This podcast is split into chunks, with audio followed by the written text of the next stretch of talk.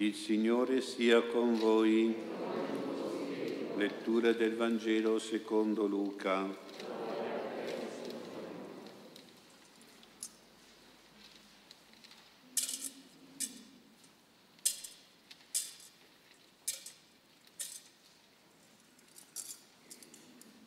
In quel tempo il Signore Gesù disse ancora questa parabola per alcuni che avevano l'intima presunzione di essere giusti e disprezzavano gli altri.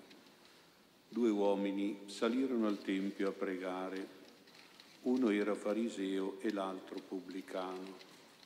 Il fariseo, stando in piedi, pregava così tra sé.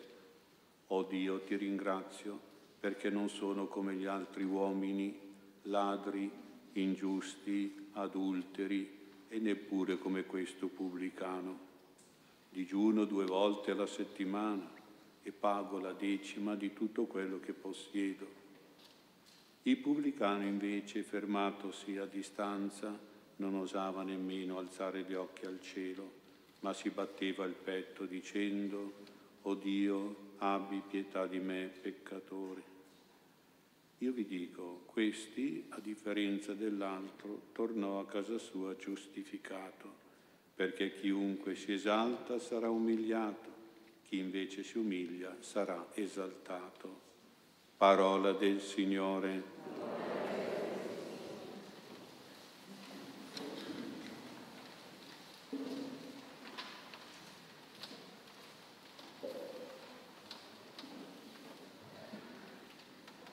Sia lodato Gesù Cristo.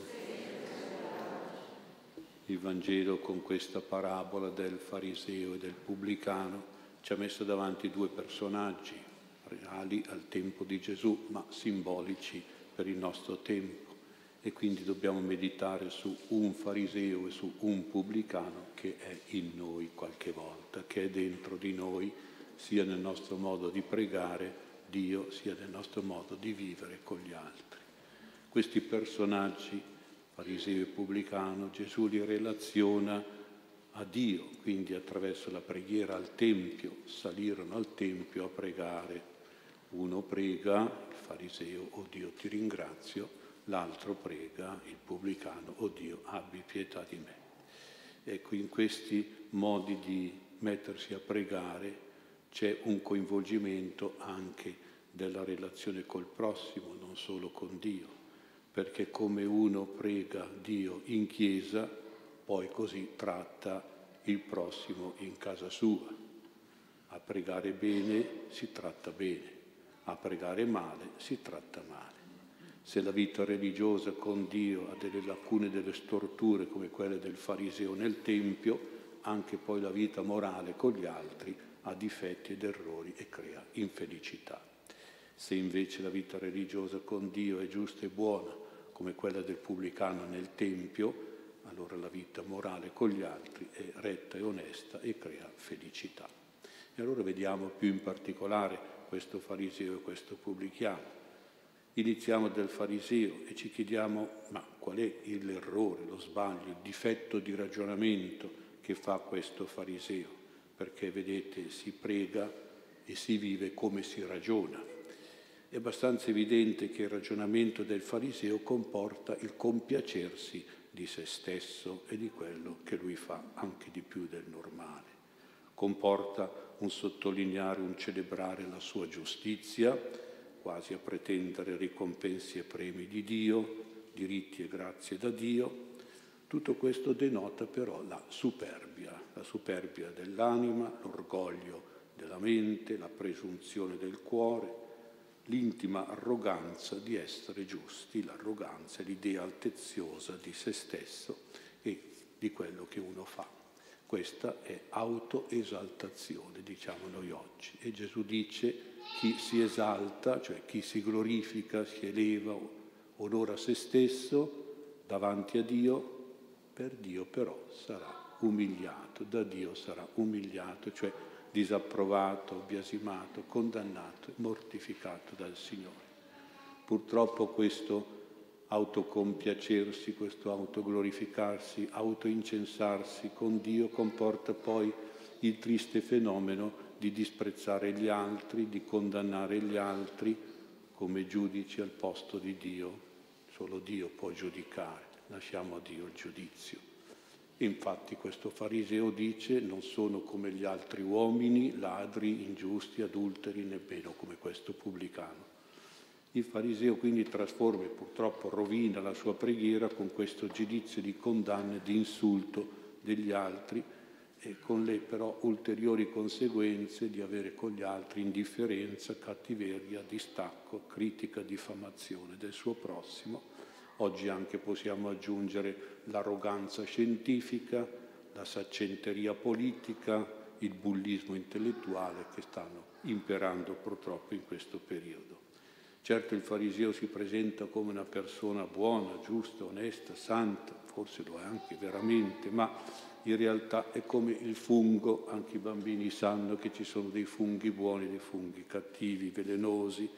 Fuori può sembrare bello e buono, ma se uno lo mangia è un fungo mortale, mortifero, perché è velenoso dentro. E qual è il veleno che c'è in questo atteggiamento del fariseo? Il veleno si chiama superbia. La superbia è l'anima di Satana è lo spirito del demonio, è la superbia e il peccato originale per eccellenza è sempre la superbia e il vizio capitale, il primo vizio addirittura, che ci mette contro Dio, al posto di Dio e sopra Dio, è, e poi anche sopra gli altri, è la superbia ed è causa anche di tante sofferenze e umiliazioni degli altri, causa di amarezze e di infelicità per il nostro prossimo.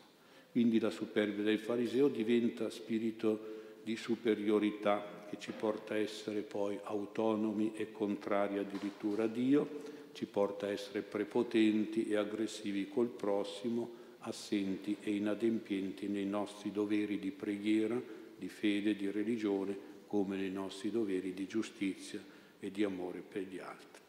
Quindi il fariseo, vedete, infatti si vanta di digiunare, di pagare le tasse, ma non accenna minimamente ai doveri di preghiera e di culto a Dio, ai doveri di carità, di giustizia, di opere buone per il prossimo.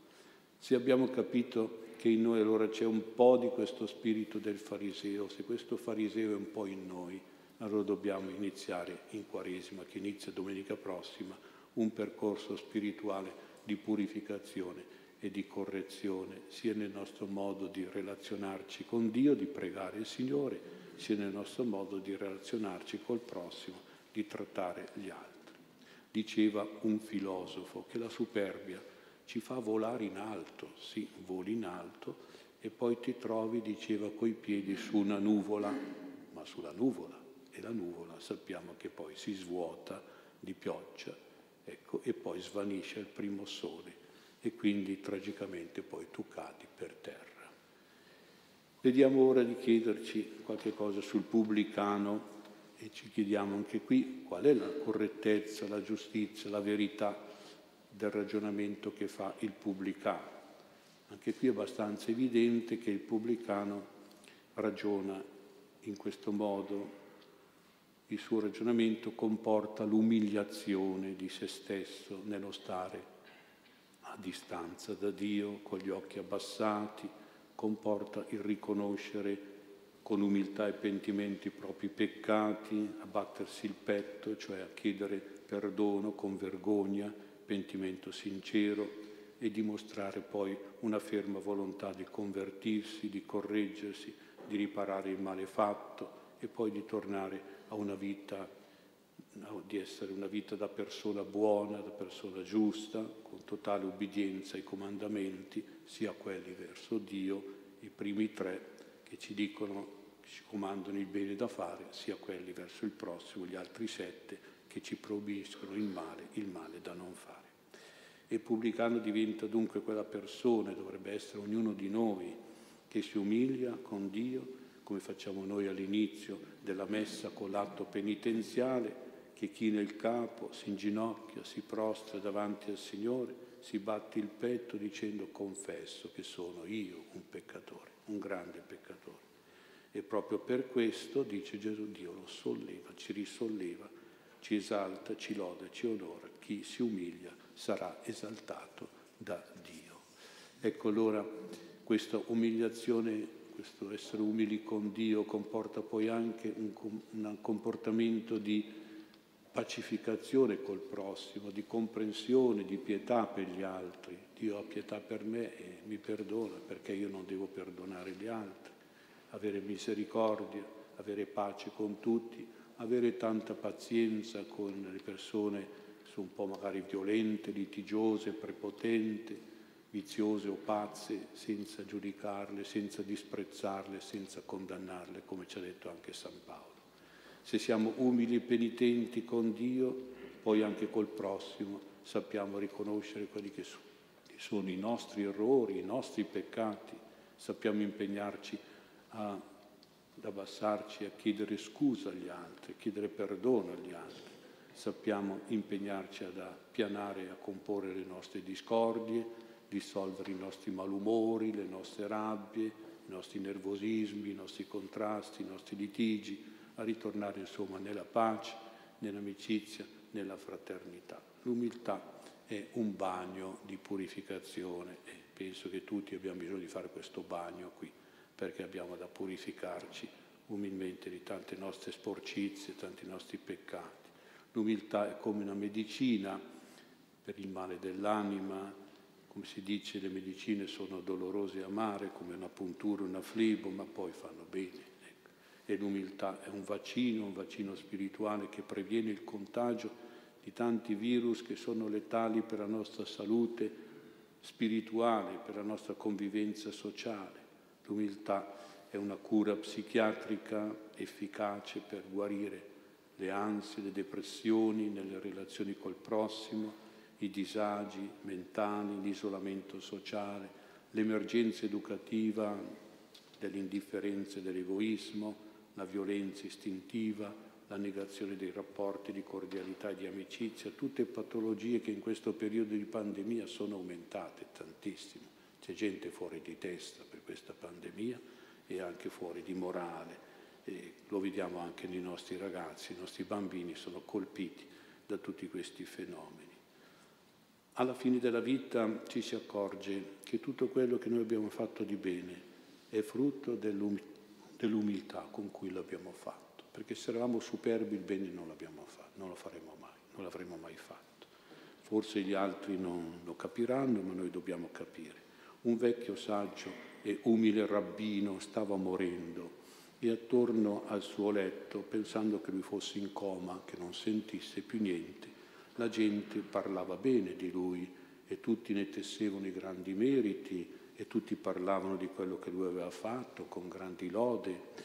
Alla fine la moglie ha visto che questo uomo si agitava e allora ha accostato l'orecchio alle sue labbra e ha sentito dire con un filo di voce, l'ultima voce, poi è morto. Nessuno ha lodato la mia grande umiltà. Eh, tutti lodavano chissà che cosa, ma il frutto del suo essere stato buono, di aver fatto del bene, era frutto dell'umiltà e nessuno aveva notato, questa, aveva lodato questa grande umiltà. Questo.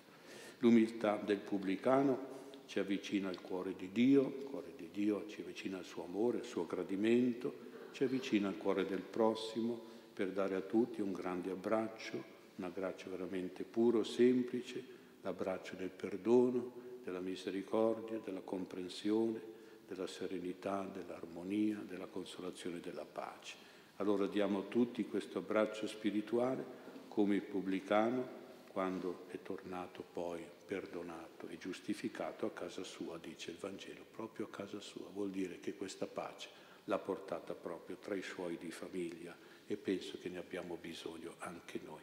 Torniamo umili nelle nostre case, nelle nostre famiglie.